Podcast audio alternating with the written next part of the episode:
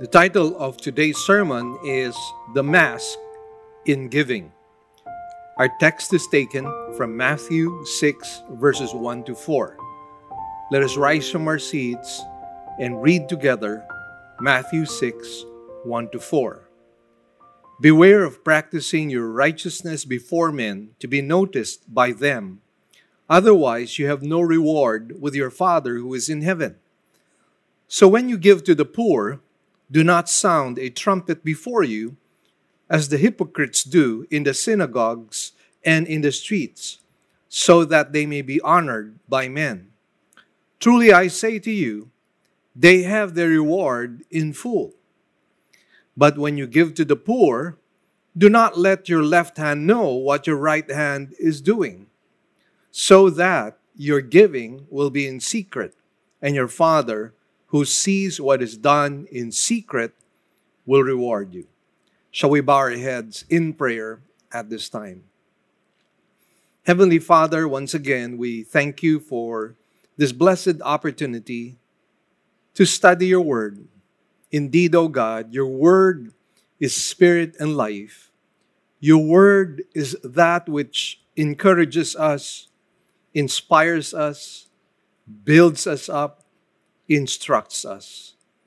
And that is why, Lord, we thank you that you have given us the gift of your word.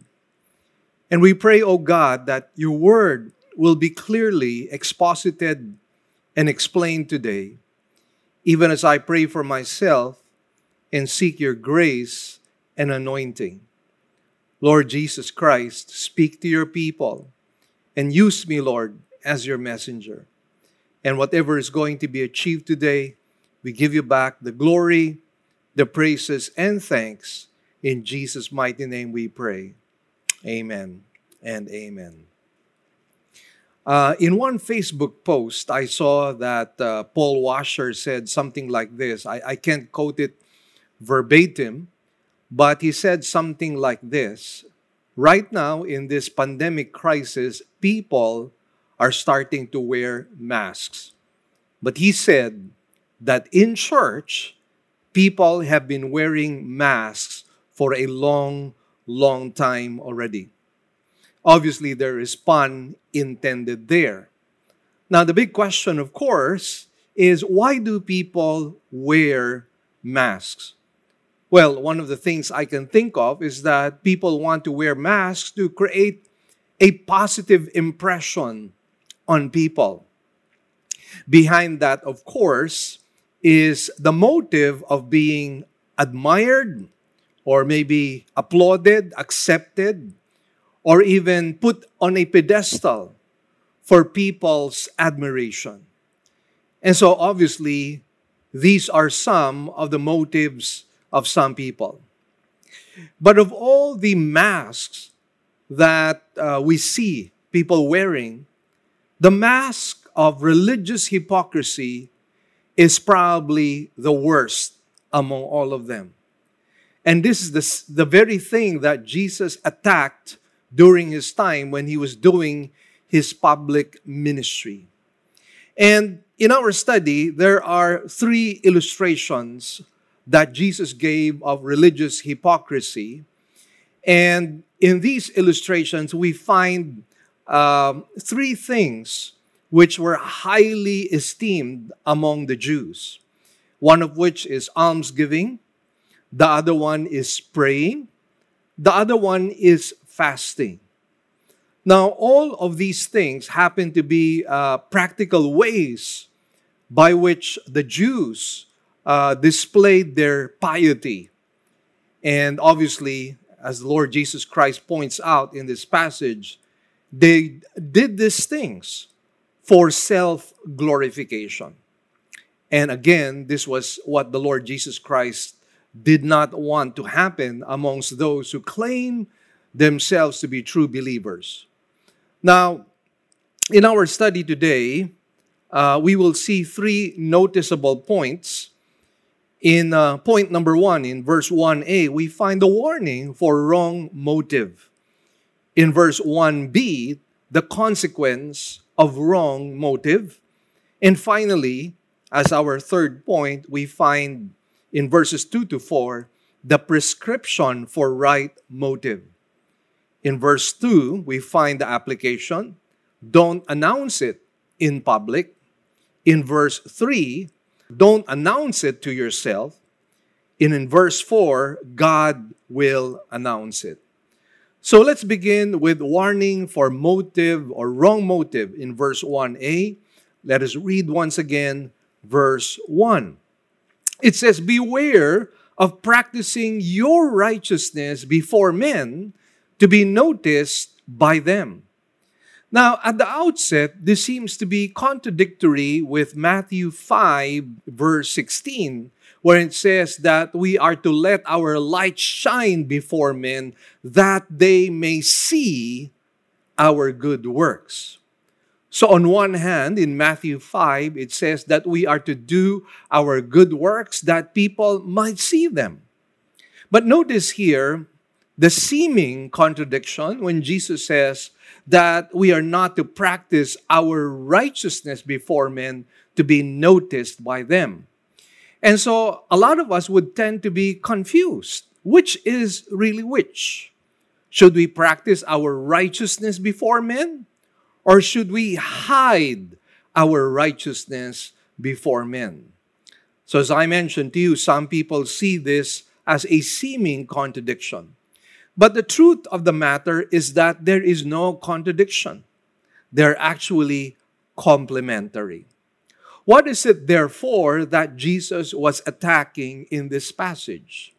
Well, what he is attacking in this passage is the motive. So, once again, I'd like to highlight that word, the motive. Whatever it is that we do, our motive should be clean and pure. Remember what the Lord uh, Jesus Christ said, or what Paul said in the book of Romans when he says, Whether we eat or drink, let us do it all for the glory of God. So, the primary purpose of our existence and the primary purpose of why we do good works is for the glory of God.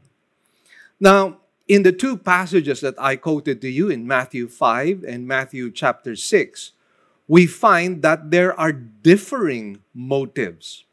For example, in Matthew 5, verse 16, clearly the motive is to glorify your Father in heaven. That is what the Lord Jesus Christ said. Let your light shine before men that they may see your good works and glorify your Father in heaven. Now, notice, however, there is a difference in motive when it comes to Matthew 6, verse 1, because it says, Beware of practicing your righteousness before men to be noticed by them. So, did you see the motive here? It is to be noticed by them. So, on one hand, we find that the motive in Matthew 5 is to glorify the Father. In Matthew 6, however, what we find is self exaltation or self glorification.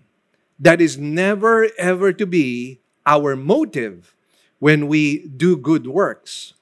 Because again, when we go back to what had happened in mainstream Judaism, many of the things that they were doing was for their own self glorification, which obviously God abhors.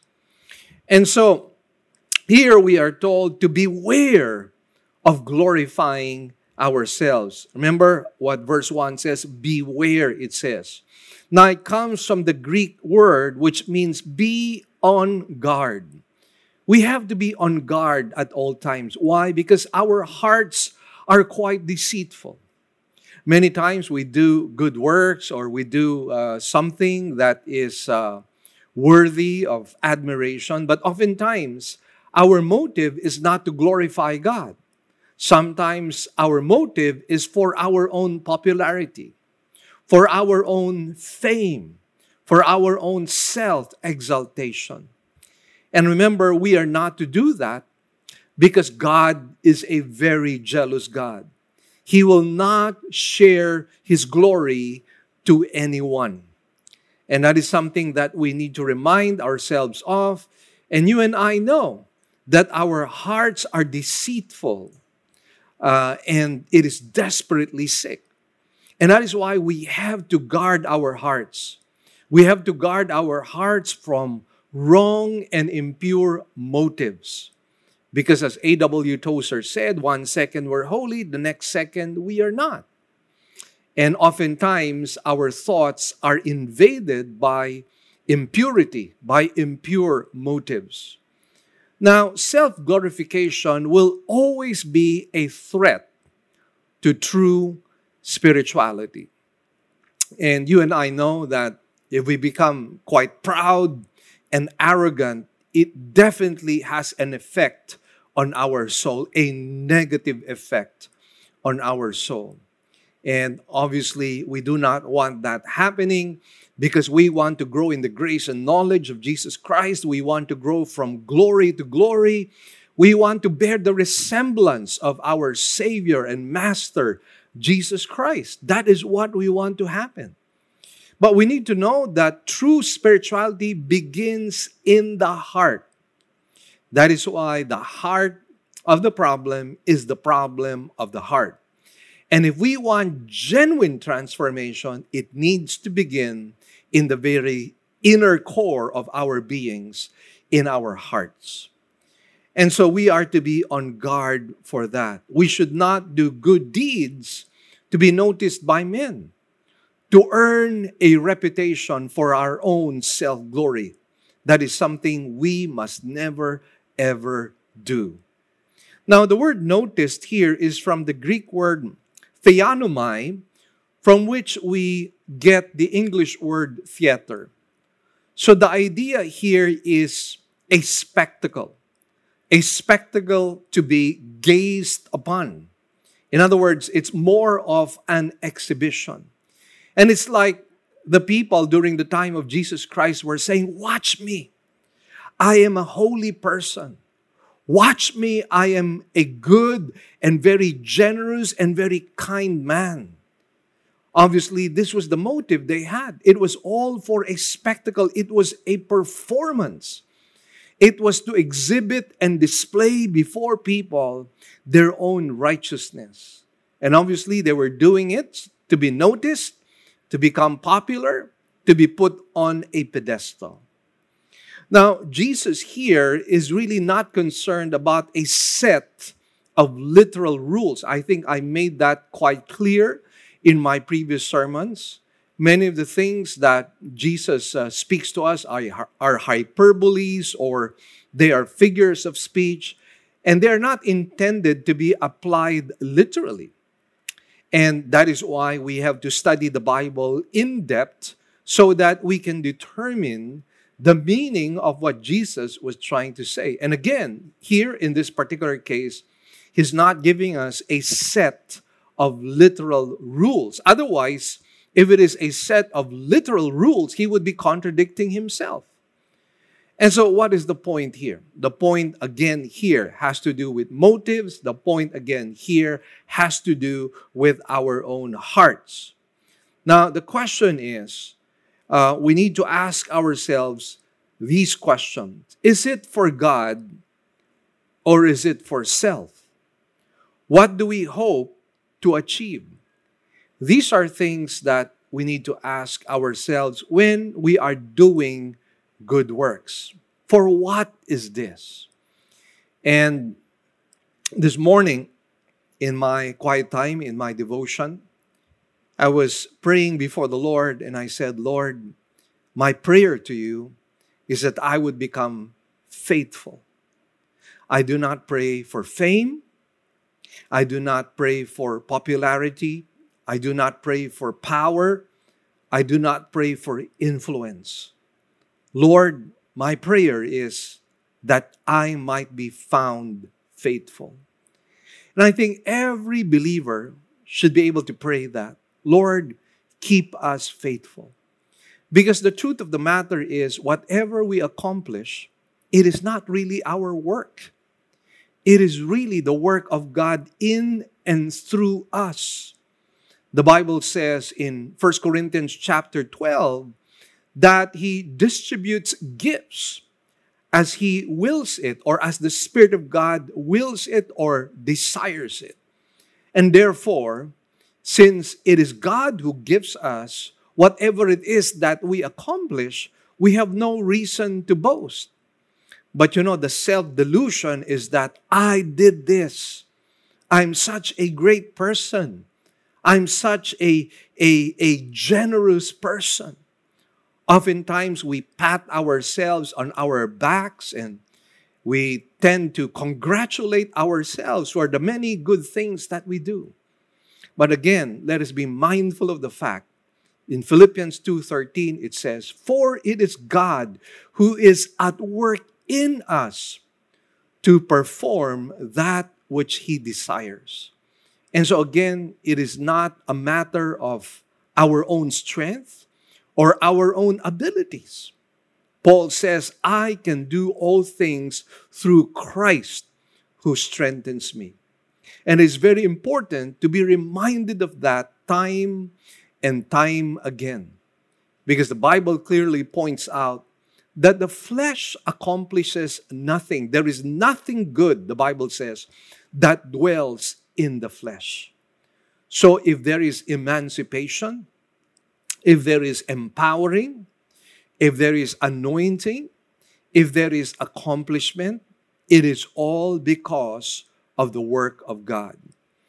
That is why the psalmist was correct in saying, Not to us, O Lord, not to us, but to your name give glory. And time and time again, that is something we need to remind ourselves with. Remember, God is opposed to the proud, but he gives grace to the humble. And obviously, that is what we want. We want the grace of God, the unmerited favor of God, but that will not happen. That will not take place if we are proud, arrogant, and boastful.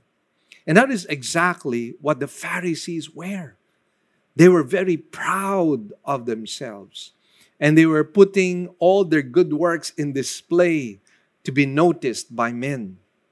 Now, if we look at the example of the Lord Jesus Christ, we find that the Lord Jesus did, in fact, do a lot of good deeds. And I'd like you to notice this in public. He did a lot of good deeds in public. Now, why am, I, why am I trying to point that out to you? I'm pointing that out to you that we might realize that Jesus does not mean for us to have a literal application of this. Now, in the case of Paul himself, the chief apostle among the Gentiles, we find that in this quotation, he was also doing his good works in public. Now, look, notice what it says in Philippians chapter 4, verse 9. Paul says, The things you have learned and received and heard and watch this and seen in me. All right? And seen in me. Highlight that phrase. Practice these things, and the God of peace will be with you. So clearly, here, both the Lord Jesus Christ and the Apostle Paul practiced the righteousness before men. They practiced the righteousness in public. So, where lies the difference? The difference lies in the fact that the Pharisees were practicing the righteousness to be noticed by men. In the case of Jesus Christ and the Apostle Paul, it was for the glory of God and for the purpose of portraying a model for people to follow. That is why Paul was saying, What you have seen in me, let these things be practiced by you.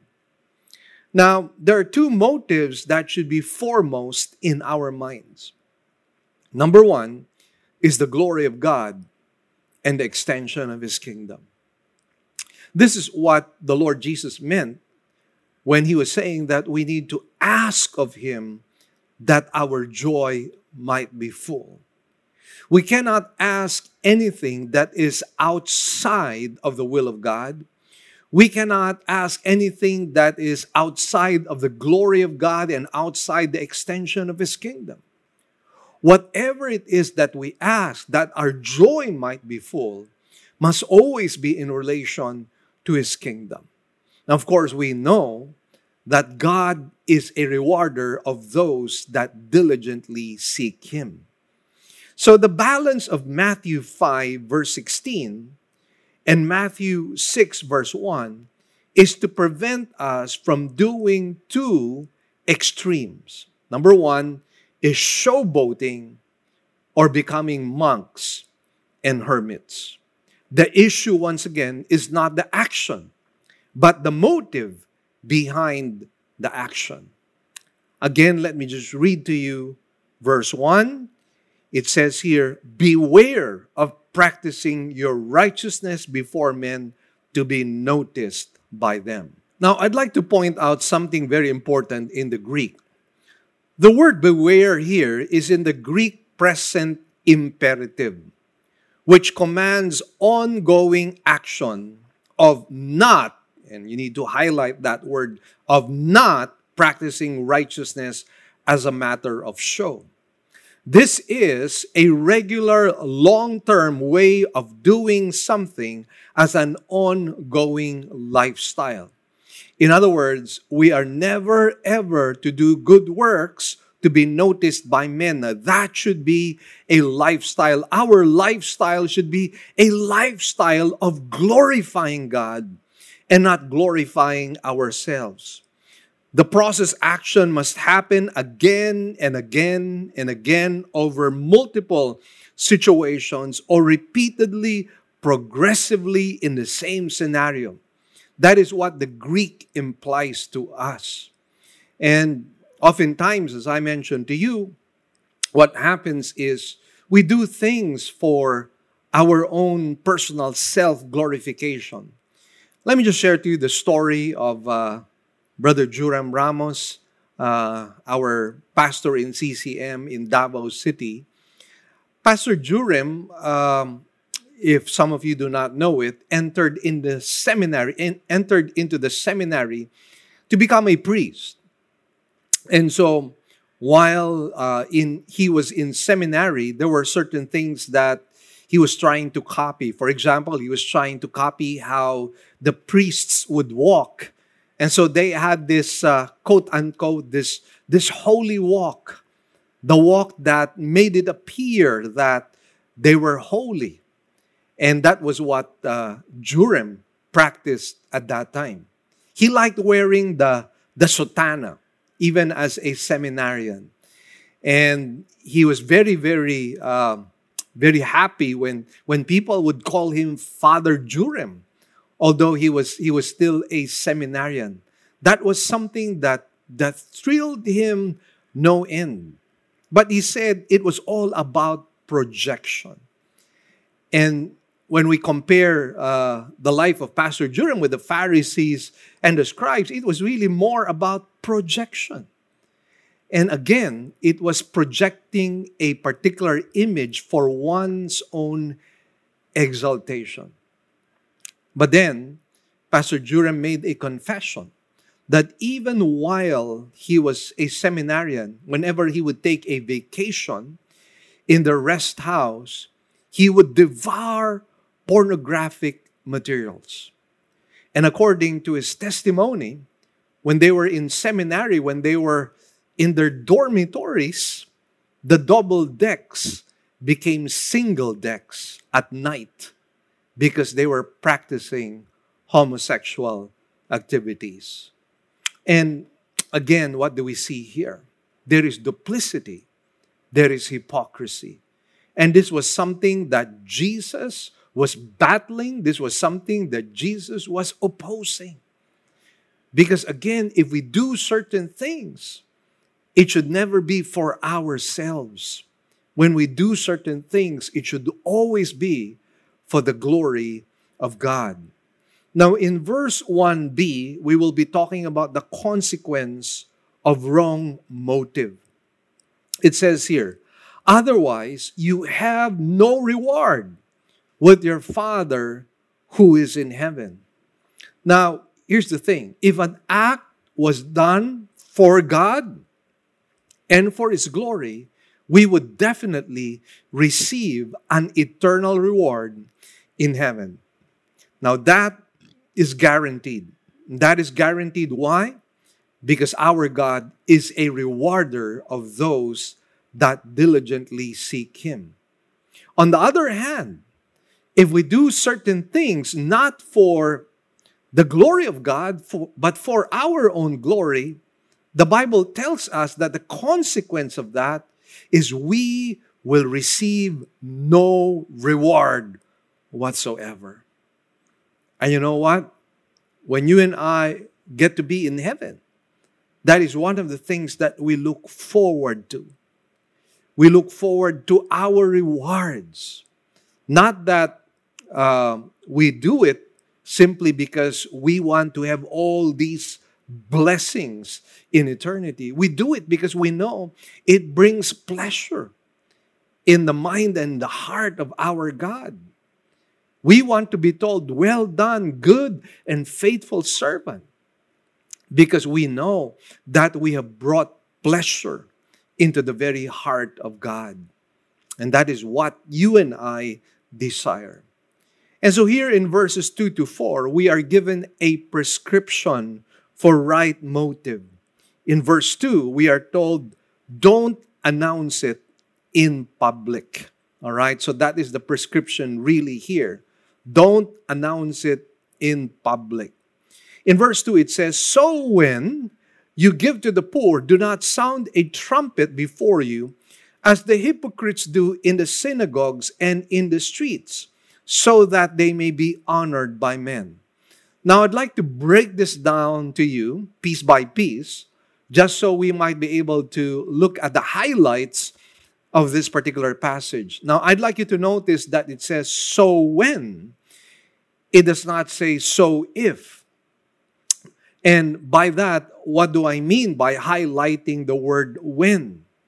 Well, the word when means that it is something that is expected of us. The only issue here, the only question here has to do with timing. The word if, however, tells us that this is something that is optional. So, my point really here is that being generous is not something that is optional on our part, it is something that is expected by God. Because after all, we are beneficiaries of God's manifold grace. We are recipients of the manifold grace of God. And because of that, we too are to be dispensers of grace.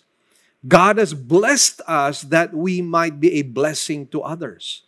Now, that is something that God made clear to Abraham uh, when God gave him this Abrahamic covenant, God was going to bless Abraham. Why? For the purpose of being a blessing to many nations. And so that should be true as well in our case. So when God blesses us, remember this, it is not just for us to enjoy, but it is for us to steward. We are to steward the manifold blessings of God we are to share it to others. Because oftentimes when God blesses us, it is always an overflow. It is never just enough. God always gives us more than enough. And because He gives us more than enough, it is supposed to be uh, used to bless other people. Now, just to point out to you, something that Jesus was doing, he was likewise giving to the poor during his public ministry. And the implication is found in the Gospel of John, chapter 13, verse 29. Notice what it says here. For some were supposing, because Judas had the money box, a box rather, that Jesus was saying to him, Buy the things we have need for the feast, or else that he should give something to the poor. Now, notice here, they were supposing, the disciples were supposing that Jesus was asking for preparations for the feast or that there should be something that should be given to the poor. Now, the fact that this was something that was presumed upon by the disciples meant that in the three year ministry of the Lord Jesus Christ, he was constantly giving to the poor. In fact, one great example was the miracle of the multiplication of the loaves of bread and fishes. That in itself tells us that Jesus had the heart for the poor. Jesus had the heart for those who were needy. So, whatever money they had, they shared it likewise to the poor people. And again, that is expected of us as well. By the way, we're not talking about indiscriminate giving here. We're talking about giving here with discernment. We are to give to those who have a genuine need, not those who are faking a need. And so, again, we need to be able to practice discernment in acts of giving. Now, almsgiving refers to acts of mercy or pity, but came to be used primarily of giving money, food, or clothing to the poor. Now, here's the thing that the Lord Jesus was warning the, the disciples or those who were listening to him. He says, So when you give to the poor, do not sound a trumpet before you, as the hypocrites do in the synagogues and in the streets, so that they may be honored by men. In this passage, we are reminded once again to have the right motives. Now, almsgiving we know to be a duty that is to be performed by the Jews. It was a religious duty. It was not a philanthropic option in Judaism. Now, to prove my point to you, I just like to share some passages from the Old Testament. In Deuteronomy chapter 15, verse 7, we find this. It says, If there is a poor man with you, one of your brothers, in any of your towns, in your land which the Lord your God is giving you, you shall not harden your heart, nor close your hand from your poor brother. But you shall freely open your hand to him and shall generously lend him sufficient for his need in whatever he lacks. Beware that there is no base thought in your heart saying, The seventh year, the year of remission is near, and your eye is hostile toward your poor brother, and you give him nothing. Then he may cry to the Lord against you, and it will be a sin in you. You shall generously give to him, and your heart shall not be grieved when you give to him, because for this thing the Lord your God will bless you in all your work and in all your undertakings. For the poor will never cease to be in the land. Therefore I command you, saying, You shall freely open your hand to your brother, to your needy and poor in your land. Now, let me just share a little sidebar here for purposes of just grounding us in the Word of God. Of course, you've heard me going against prosperity preachings.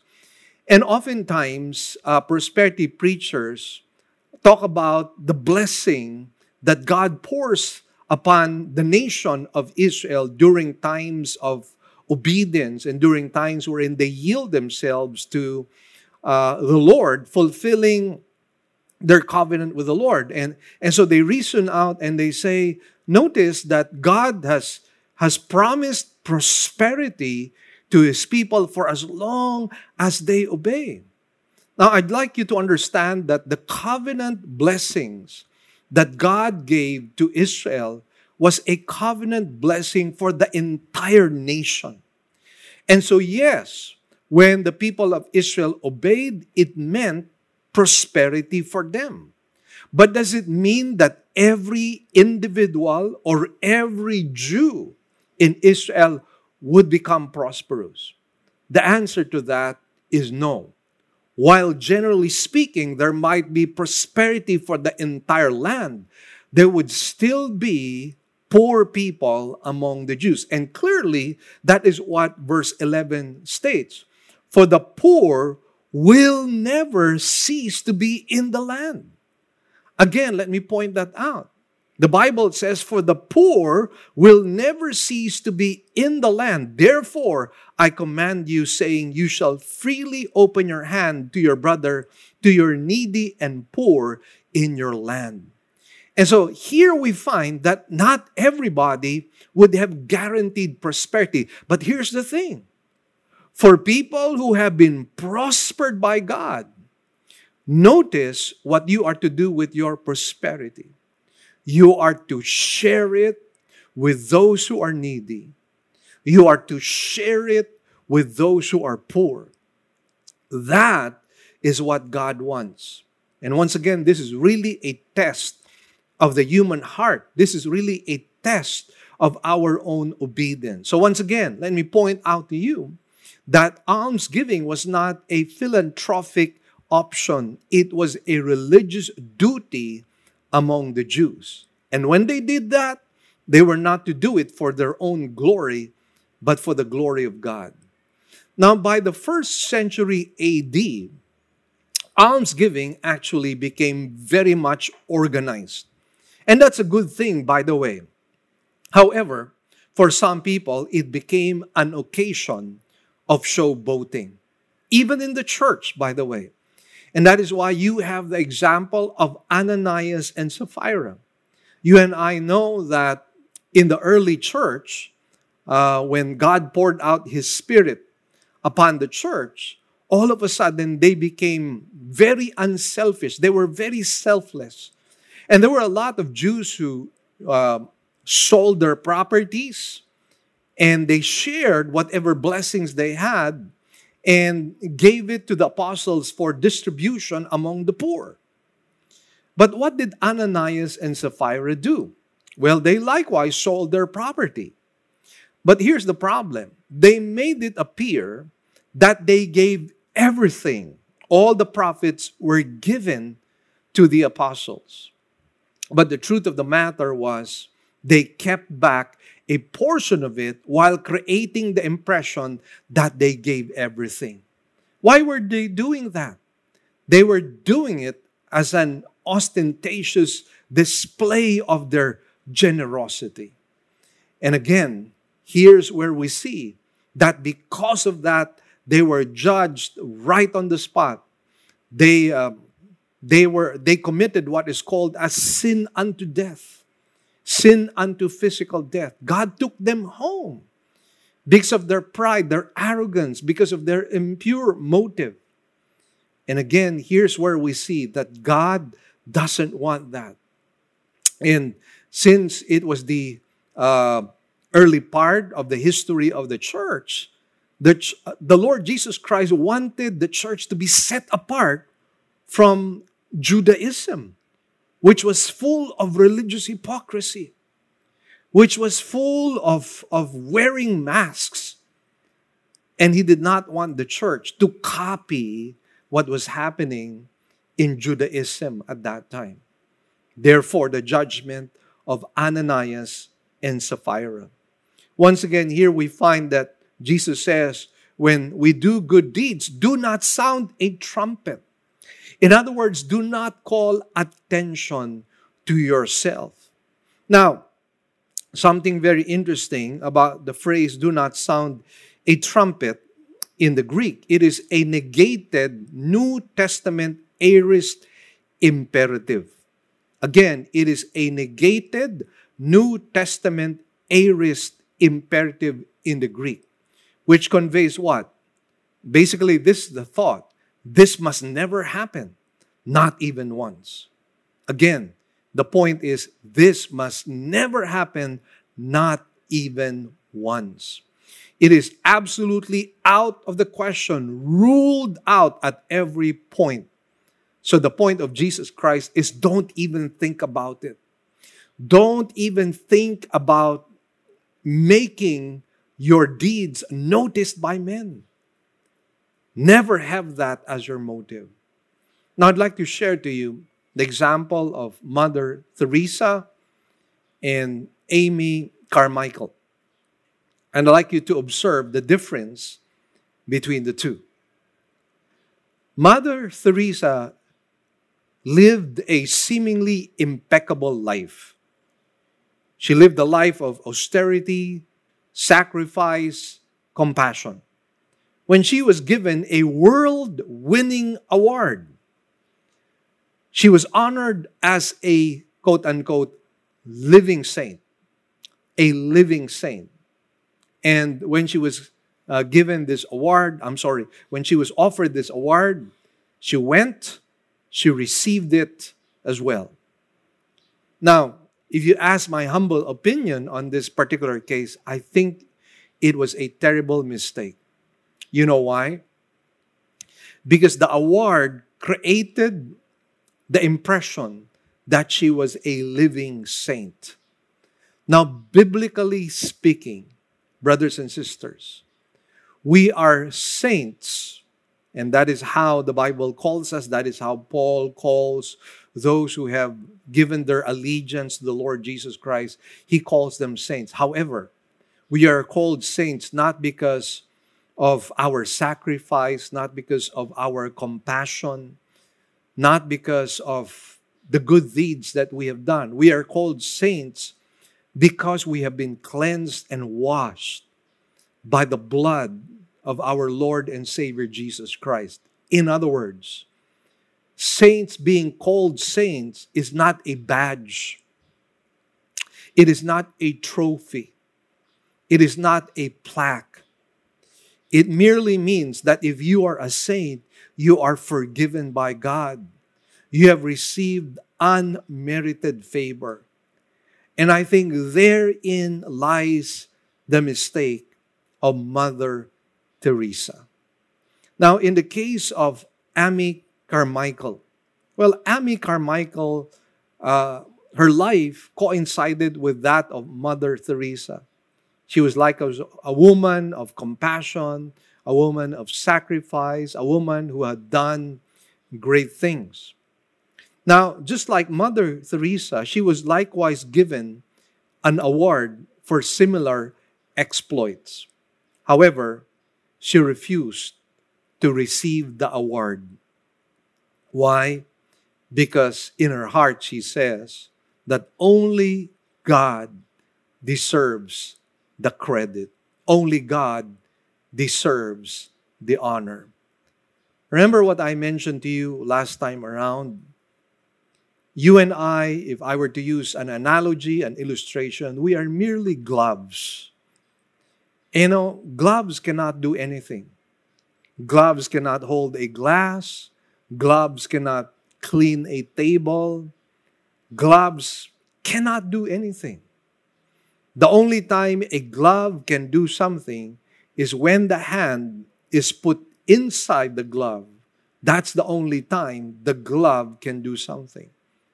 And you know what? If we compare ourselves with that analogy, we are merely gloves in the hand of God. We are just like that, that fly on, on top of an on, on the back of an elephant. No, we are not shaking the world. The elephant is the one shaking the world. We are merely a fly on the back of that elephant. I like what Pastor Edmund Chan would often say when he thinks of himself and many of the things that he has accomplished. He reminds himself that he is merely a little drummer boy in the presence of the Lord insofar as I am concerned. I always say this using the illustration or the analogy in uh, the book of Proverbs. I see myself merely as a lizard in the king's palace. A lizard in the king's palace.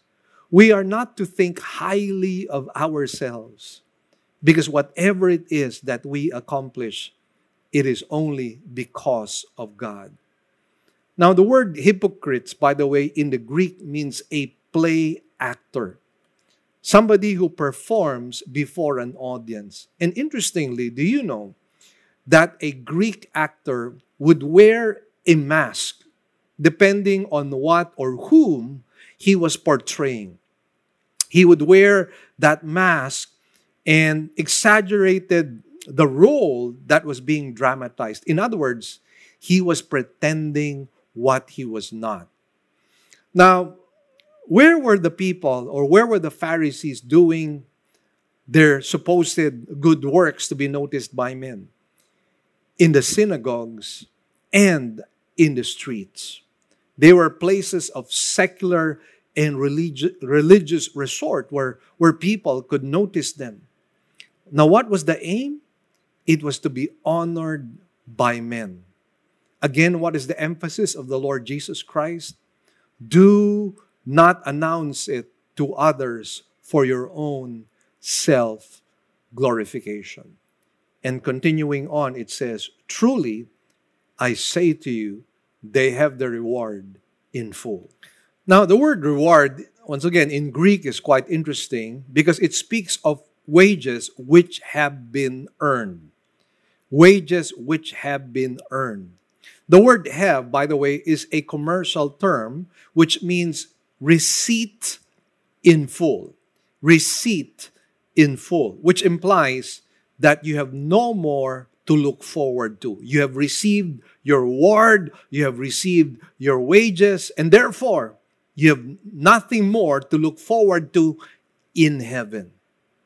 In other words, the only reward that you have is the admiration of men, the applause of men, the, the pedestal that you were put in by men, that becomes your reward here on earth.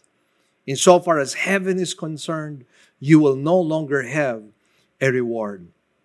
Now, in verse 3, we find another prescription of the Lord Jesus Christ. Don't announce it to yourself.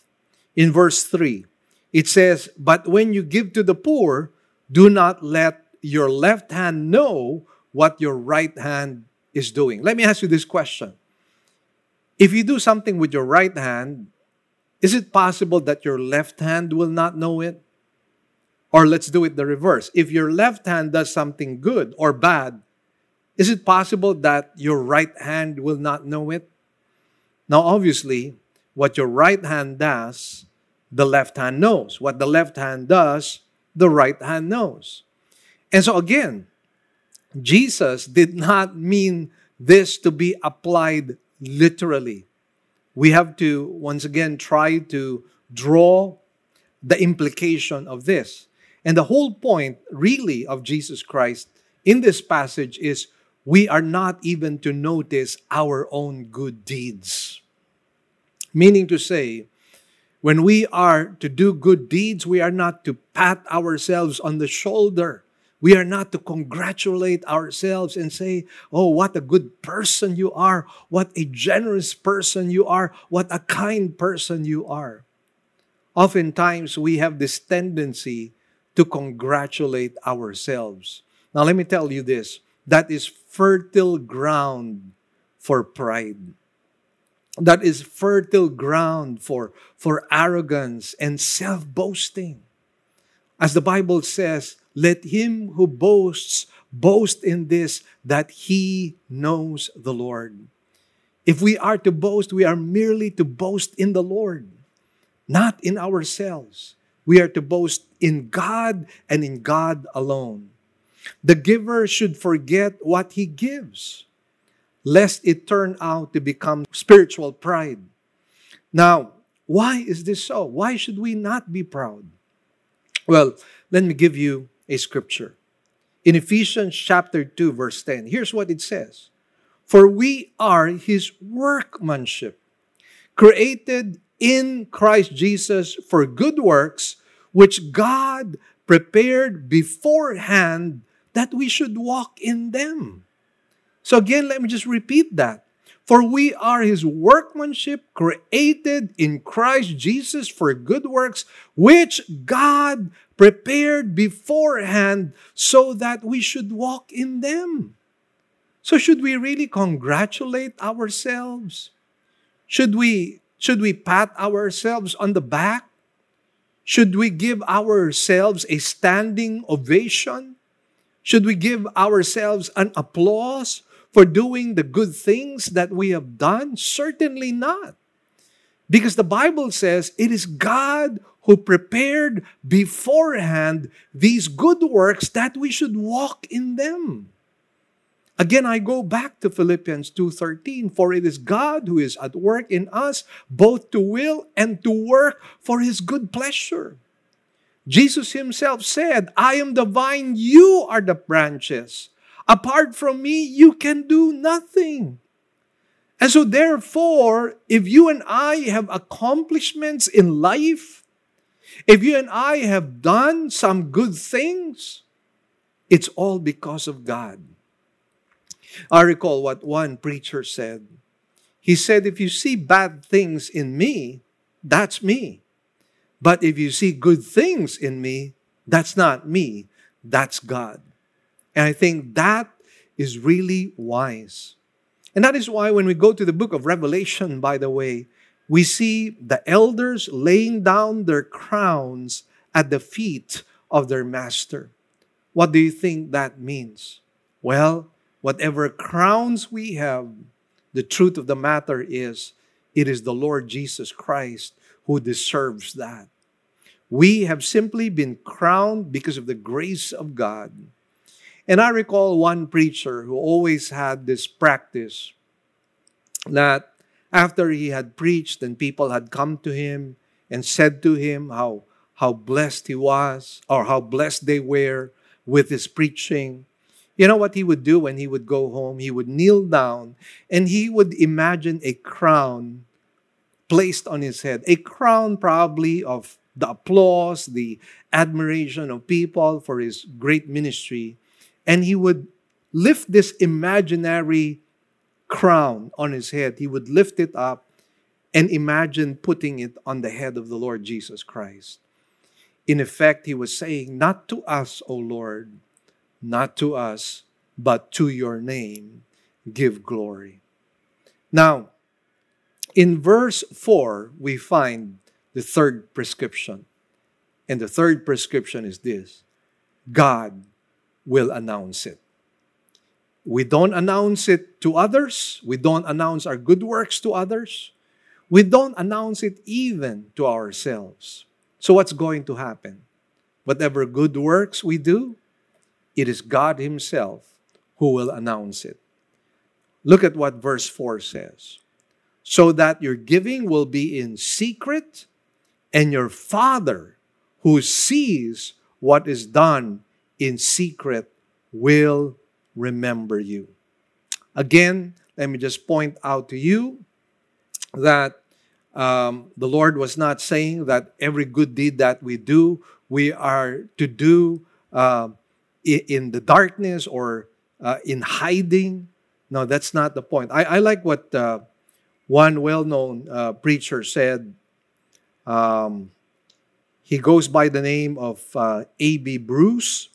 And this is what he said We are to show when tempted to hide, and hide when tempted to show. Again, let me just quote to you A.B. Bruce. He said, We are to show when tempted to hide, and hide when tempted to show.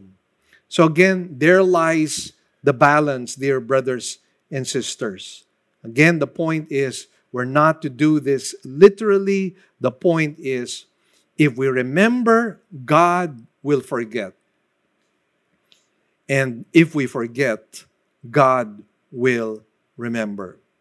The stress here in this passage is on the source and quality of reward in comparison with the hypocrite's wages. So, yes, the hypocrite will have his wages here on earth as he receives the admiration of people. But for those of us who are humble, those of us who do not even notice our own good works, those of us who glorify God, we will be rewarded by God. It will be announced in heaven, in other words. And that is why, again, let us set our minds and our hearts towards investing in heaven and not here on earth. That is the point of the passage. Now, I believe that um, we will receive rewards in heaven on things which we may have even forgotten. Just like what happened um, with uh, what the Lord Jesus Christ says in the Gospels. When I was sick, um, you visited me, um, or rather, when, when I was in prison, you visited me. When I was hungry, you fed me, and so on and so forth. And people would ask him, Lord, when did we do these things? And the Lord Jesus Christ said, If you do this to the least of my brethren, you have done this to me as well. And I believe there will be many things that you and I will forget, things that we have done here on earth, good things. And probably when we get to be in heaven, uh, we will be rewarded for those things. And we will say, Lord, when did I do this thing? And God will merely say to us, It is all written in my book. I remember every good work that you have done, and now it is time for you to receive a reward. The Father will reward acts of devotion, and not only in the next life, but even in this life. In Proverbs 11, verse 25, it says, The generous man will be prosperous, and he who waters will, will himself be watered. Now, listen to me. In ending, I just like to say, God knows the difference between what is fake and what is genuine. We cannot fool God. If there is duplicity, we will be exposed. Remember what the Lord Jesus said there is nothing hidden that shall not be exposed. In fact, the Bible says, Paul says in the book of Corinthians, that God will judge every thought, every intention, and every motive of our hearts. Some of our works are going to be like gold, silver, and precious stones. You put it under fire, it will remain. But unfortunately, some people will be doing works that are made of wood, hay, and straw. And when you put them under fire, they will be burned. Some of us, we will lose our rewards because we did not do it with the right heart. Remember this you can do the right thing with the wrong heart. And if you do the right thing with the wrong heart, that will not have any reward whatsoever. So, what God requires of us is not only purity on the outside, but purity on the inside as well. Our moral resemblance with our Savior should not merely be a facade or something external. Our moral and spiritual resemblance with our Savior should be something that is truthful, something that is in our hearts. Do you know that in the scriptures, in the Old Testament particularly, there are only two people who spoke about integrity in their hearts. One would be um, somebody, uh, a ruler that Abraham got connected with, and he spoke about the integrity of his heart. The other person who said this as well was David, he spoke about the integrity of his heart. And by that, it means that David had no duplicity. He was exactly what he was in the presence of God and in the presence of men. There was no difference. Some of us are different publicly and privately. Our public life and our private life should coincide and align with each other. There should be no distinction. Who we are in private is who we should be in public as well. Let us not be hypocrites who are merely play actors. That we are not in a theater. We are not trying to create a spectacle or an exhibition to be gazed upon. But, friends, remember this we are performing before an audience of one, and that is God Himself. Let us be true in spirit and indeed. That is what God desires for all of us. Shall we pray? Heavenly Father, the heart is desperately sick. It is more deceitful than anything else. And at times, O oh God, we must confess that sometimes our hearts are not right before you. And so, Lord, we ask for mercy that in your goodness and kindness you would purify our hearts, our motives, and our intentions. So that when we do good works, we do not do it for our own glory, but for your own glory, O God. Let it be that you and you alone shall be exalted. And just like the psalmist, would we, may, would we be able to say, Not to us, not to us, O Lord, but to your name give glory. Help us, O God, that we might bear your resemblance. Help us, O Lord, that we might be like Christ.